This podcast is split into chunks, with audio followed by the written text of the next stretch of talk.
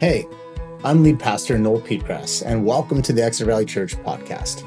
Our church plant started in 2021 with the goal of seeing God's kingdom extended in our hometown.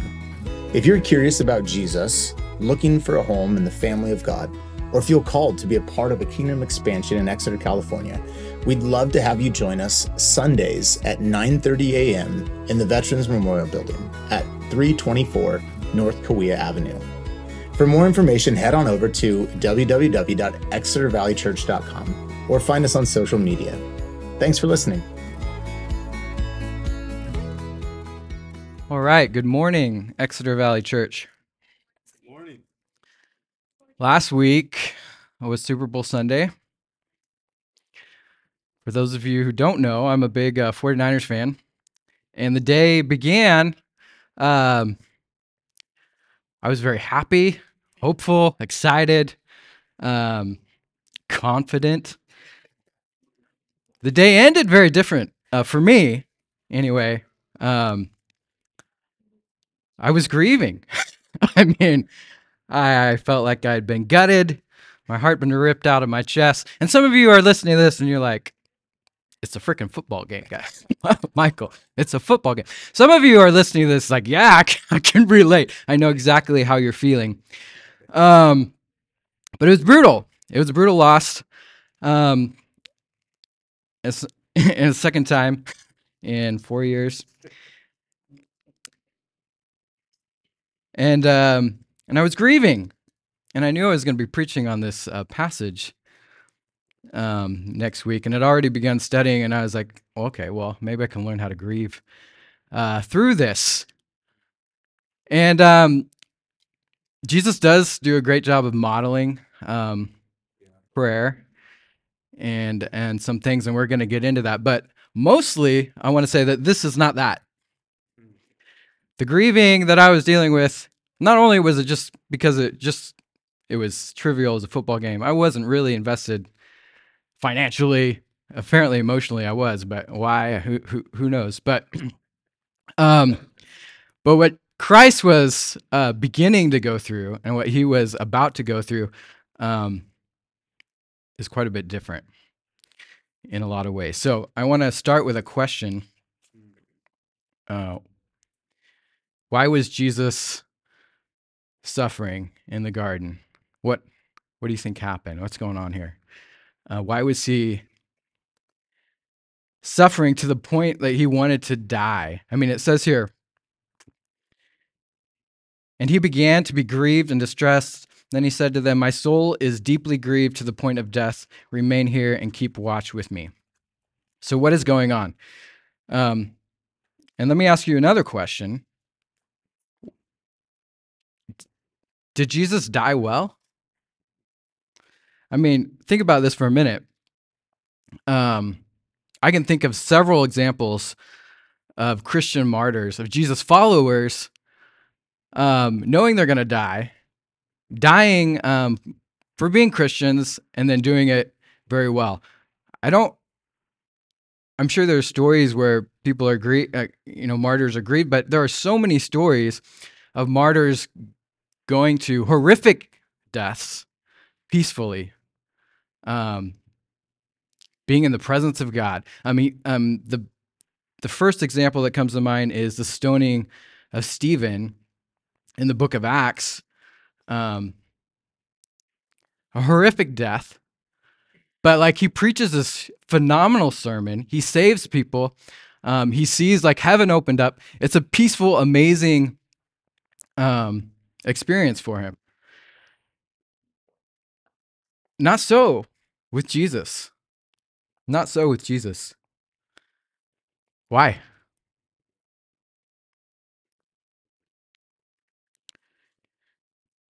Why? I mean, this is the culmination of his ministry. This is the purpose of him coming to earth. This is like this is like the Super Bowl for him. Like he's this is it.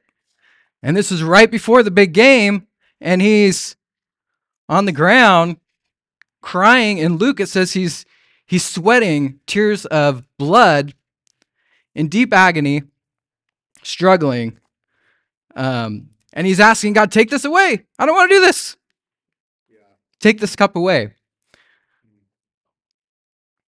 What's going on? How come so many of Jesus's followers, we have so many stories and examples of them uh, dealing with this better than Christ? Uh, We have a Yes, exactly. We have the answer here. He took our sins. He took our sins and our pain on on himself. So um and that that is the answer. My- Sermon's over. We can just yeah, we can go home now. We can go home now. But okay, it talks about the cup. He talks about the cup 3 times. He says, "Take this cup from me." Not my will, but your will be done. Is it possible to take this cup from me, God? Father, please take this cup from me. And again, take this cup from me. So what what is the cup? And this is the key um, to the passage here. So the cup, many times um, in ancient literature, the cup is used to show suffering, pain, anguish.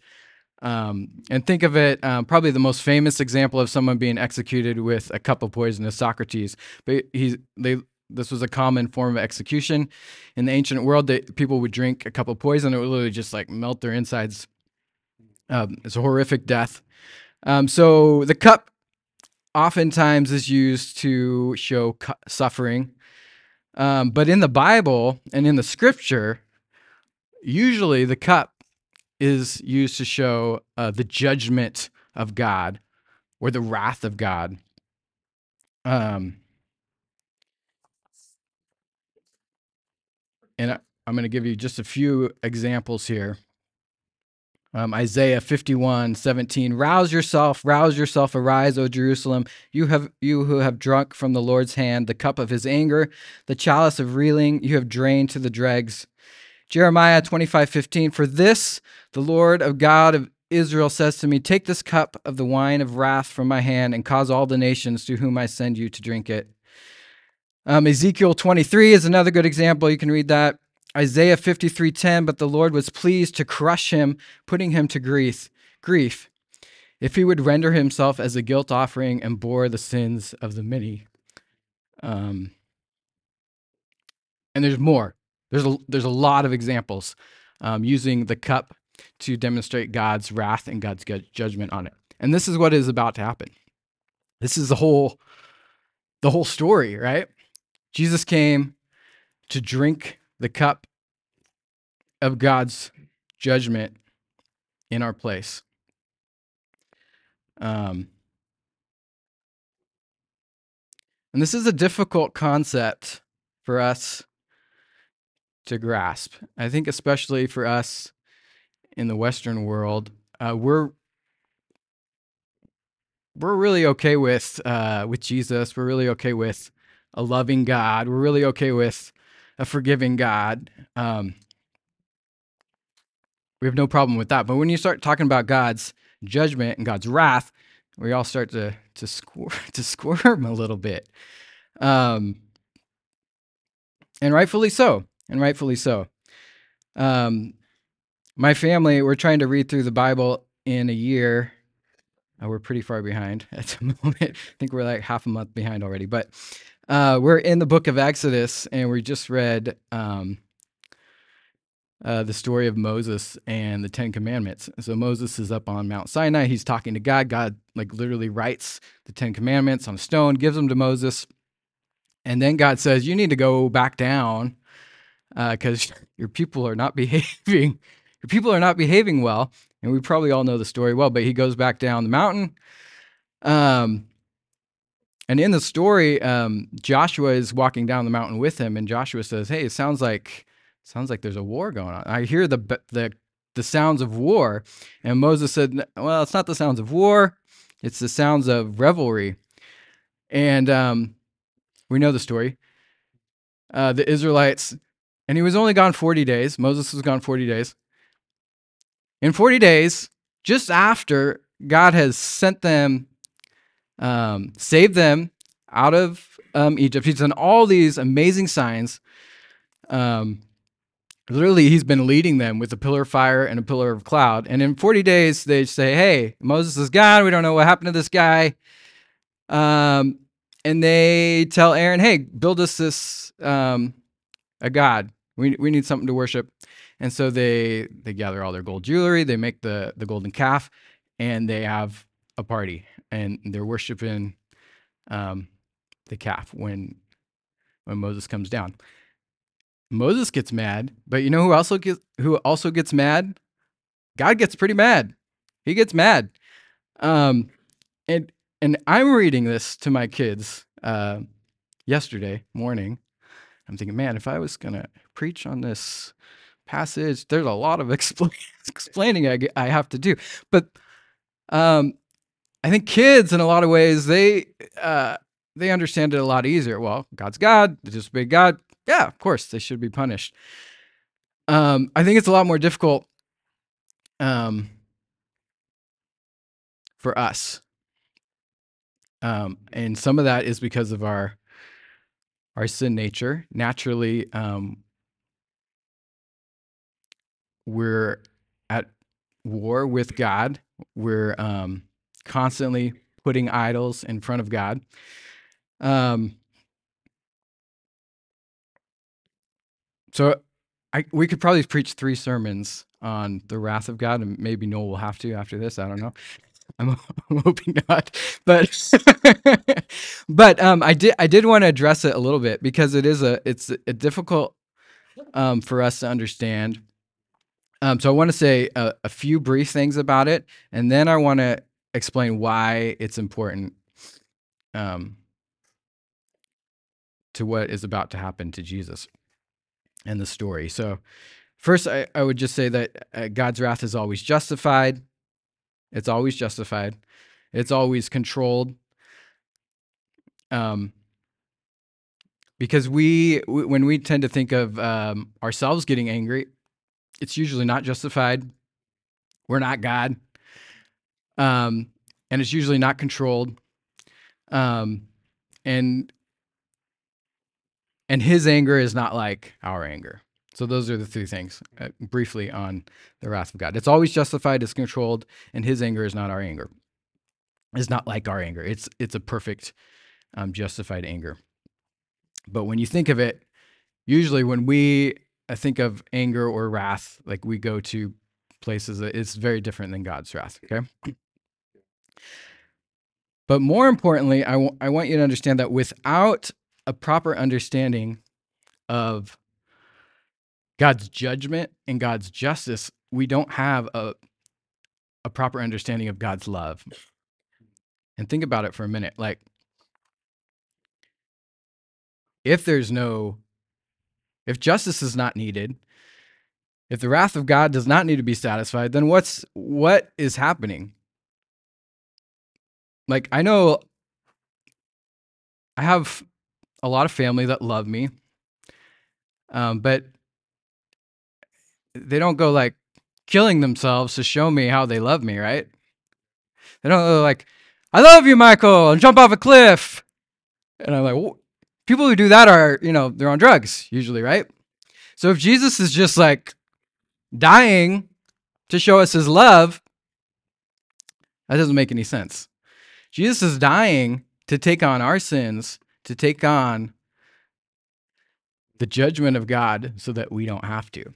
So if you don't have a proper understanding of the wrath of God, like if you only believe in a loving God, you probably just believe in a sentimental God. If you don't also believe in a just God who gets angry over sin, you really don't fully understand the love of God. Does that make sense? Um,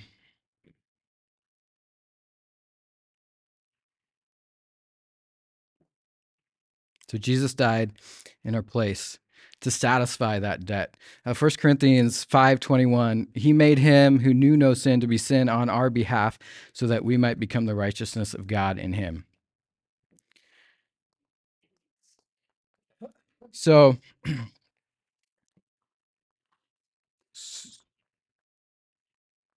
So, in the beginning, when I said this is not that, Jesus is about to go through something that none of us ever have gone through, that none of us can even really fathom um, what's about to happen. He, he is about to take on the entire sins of the world. God is about to turn his back on his son. Um, Jesus' last words on the cross, My God, my God, why have you forsaken me? What Jesus is about to go through is, man,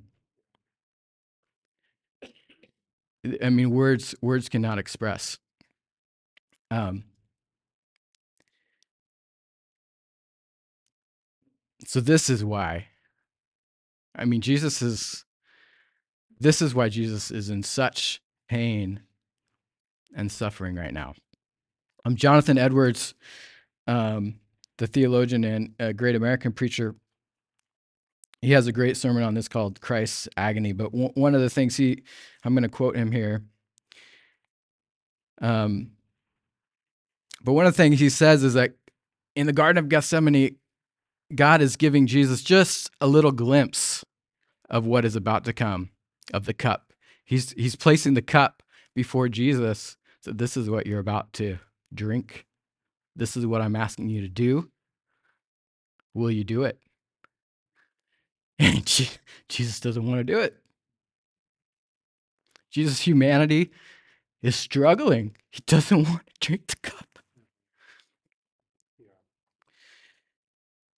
Uh, Jonathan Edwards says this The agony was caused by a vivid, bright, full, immediate view of the wrath of God. The Father, as it were, set the cup down before him. He now had a near view of that furnace into which he was about to be cast. He stood and viewed the raging flames, the glowing of its heat, that he might know where he was going and what he was about to suffer. So Jonathan Edwards makes the point that if Jesus had no idea like what was about to happen, then he really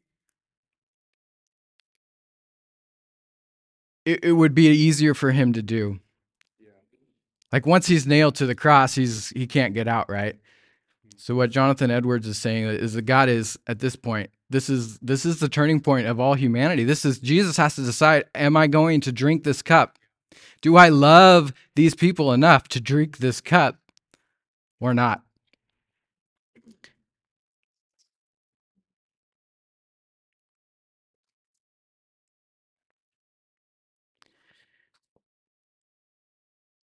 And um yeah, it breaks Jesus down. He's staggered. He gets a glimpse of that cup. He's starting to fully realize what's happening. God is his father. God is going to completely forsake him. And he's going to take on the sins of the world and the judgment of the world. And Jesus has known this is going to happen, right? Intellectually, Jesus has known this is going to happen for a long time. I mean, early on, but in Matthew, I have it here somewhere. Early on in his, not pretty, I mean, pretty early on in his ministry, he starts talking about this to his disciples. Um, so it's no surprise that this, like, he knew this was the purpose of him coming to earth. He knew this was the purpose of his ministry. Uh, but here in the garden, he's beginning to, like, actually recognize what what is about to happen to him.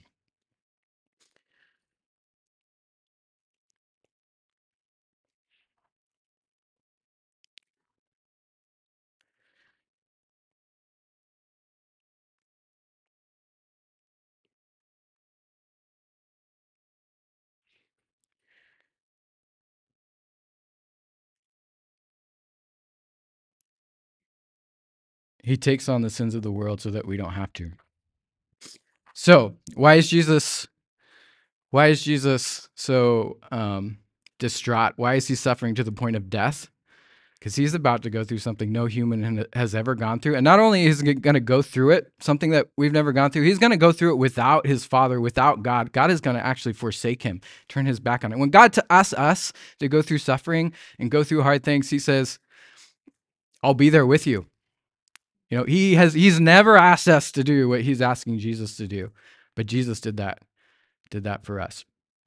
Um, so now, now I want to talk a little bit about um, how Jesus Jesus' prayer here, um, how he models prayer for us, and how we can maybe apply this um, to our lives. So, um, the the first the first point is really it's it's okay to pour your heart out to God. So I'll, I'll go ahead and tell you. There's going to be so you can pour your heart out to God. He wrestles, struggles with God. Um, he also submits to God's will. And then I want to wrap that all up with you need to remember uh, what Jesus did for us. So, so first, pour your heart out with God. This is um, it's demonstrated so much throughout the scripture, but I feel like we don't do it that often. A lot of times we come to God in prayer and it's like scripted. Um, even like the Lord's Prayer, which is, you know, our Father who art in heaven, hallowed be their name, thy kingdom come. Um, a lot of times, I mean, that that's like a basically it's like an outline that Jesus gave us. Like this is how you should pray. It's not really a prayer, but we use it like a prayer a lot.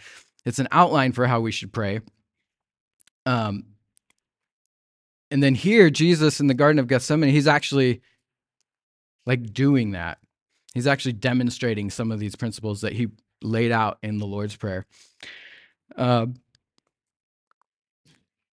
but so, point number one, you can pour your heart out to God. It's okay to be honest with God. Jesus, I mean, Jesus, he, he did not want to drink the cup. He didn't want to do it. Um,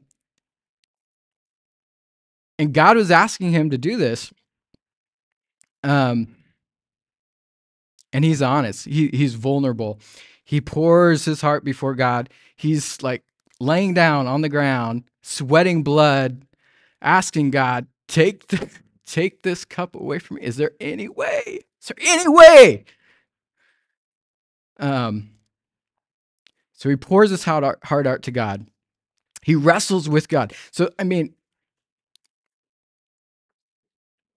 you also see this demonstrated in, in other scriptures like um, abraham comes to mind right before a god uh, destroys sodom and gomorrah he comes and visits abraham and abraham just like haggles with god about um, you know if there are i think he starts with i don't know how many maybe 100 so are there 100 100 righteous people don't don't destroy the city if there's a 100 and he gets all the way down i think it's to seven. Don't quote me on that. Is it seven? Three? One? One righteous person and he gets down to a very low number of righteous people in sodom and gomorrah but he's haggling he's struggling with god it's okay to do this like you can do this with god when you're like in your deepest darkest hour and this was Jesus' deepest, darkest hour. This is when he was most vulnerable. It is okay to pour your heart out to God, and it's okay to, to struggle with him. To say, look, you promised me this. This is what I'm feeling. You can be completely honest with your emotions and with your feelings and with your wants and desires with God. Um, Moses is another example. In the story that I referenced earlier, in the Ten Commandments where God gets angry at this. He just wants to wipe him out. He's just like, ah, I'm just going to get rid of them. I'm done with these stiff necked people. And Moses is like, no, you can't do that, God. You just rescued them from what, what, how does this, how does this reflect on you if you done just kill them all? You can't do it. You can struggle with God. You can advocate before God. Um, I'm going to give a few examples um, in the Psalms of pouring your heart out. But Psalms 142, uh, verse 2 I pour out my complaints before him, I declare my trouble before him. Psalm 143, 1 through 3. Hear my prayers, O Lord, give ear to my supplications, answer me in your faithfulness, in your righteousness, do not enter into judgment with your servant. Psalm 130. Out of the depths I have cried to you, O Lord, hear my voice. And really just just start reading through the Psalms. And it's like almost everyone's like David continually, he's pouring his heart out before the Lord, completely honest and vulnerable um, before God. Um, this is how we should pray, guys. We we shouldn't be afraid. Even when our desires are not in line with God, it's okay to say that. Jesus' desire wasn't in line with what God was asking him to do. He didn't want to drink that cup. He did not want to drink that cup. And he's telling God this. And it, it's okay to do that. But there is a caveat. There is a caveat. Um, what else? What what else does Jesus say in his prayer? Thy will be done, right? But thy will be done. My Father, if it is possible, let this cup pass me, pass from me, yet not as I will, but as you will. And he pray. He, that's the first prayer, and then he he talks to his disciples, who, by the way, the disciples in this story, like, where are they? What are they doing? This is this is Jesus's like most dire moment. This is like the turning point of humanity. Is Jesus going to go drink that cup and save us from his sins or not? And what are they doing? Sleeping sleeping. This is how you know the gospels are true, guys. If if the gospels weren't true, if uh they were just made up by these people, they wouldn't have included this this story. Like really, it wouldn't be in there. Um forgot what my original point was going to be. Yes, we have to submit to the Father's will. So um my father and then he goes again he talks to his disciples he comes back they're sleeping he comes back. My father if this cannot pass away unless i drink it your will be done. And again he found them sleeping for their eyes were heavy. He goes away a third time saying the same thing saying the same thing um in luke in the in the same story in luke it actually says that god sends an angel to minister to jesus like this is a huge a huge moment in the history of the world. God, God sends an angel. God know, like this is it. Is Jesus going to drink the cup or not? Um, he doesn't want to do it. He pours out his heart before God, but even as he's doing that, he's submitting. If this really is your will, I'll do it. So it's okay for us to um, to bring everything before God. It's okay to be honest about how we're feeling, even when we know it's not God's will. But we also need to submit. We also need to be willing to submit um, to His lordship and to obedience before Him. So pour, you can pour your heart out. You can wrestle with God. You ha- you still have to submit um, and with this submitting is also um, it's not just obedience, but it's it's trusting God. If you can trust God, it's really not that hard to obey. If your kids trust you, well.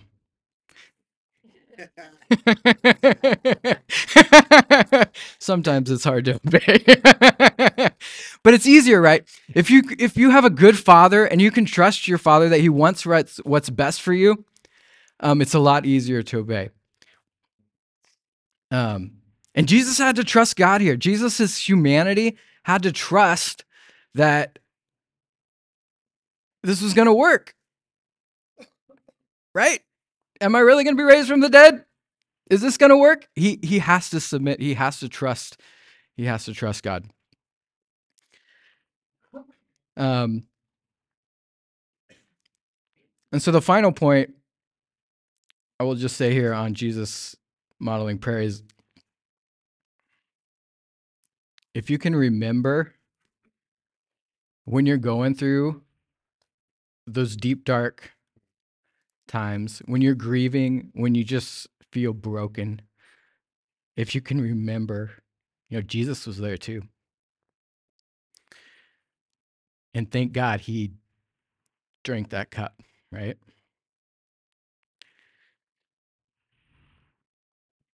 Um, I'm going to end um, with a quote from uh, the song "In Christ Alone."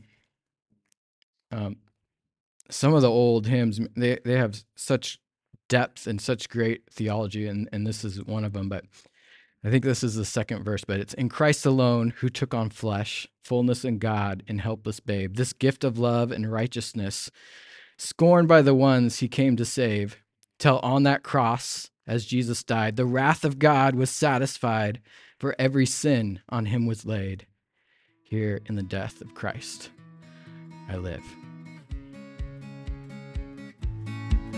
Hey, hey, it's Pastor Noel again. Just wanted to say thanks so much for joining us here at the Exeter Valley Church podcast. And don't be afraid to join us in person on a Sunday morning, 9 30 a.m. at the Exeter Memorial Building.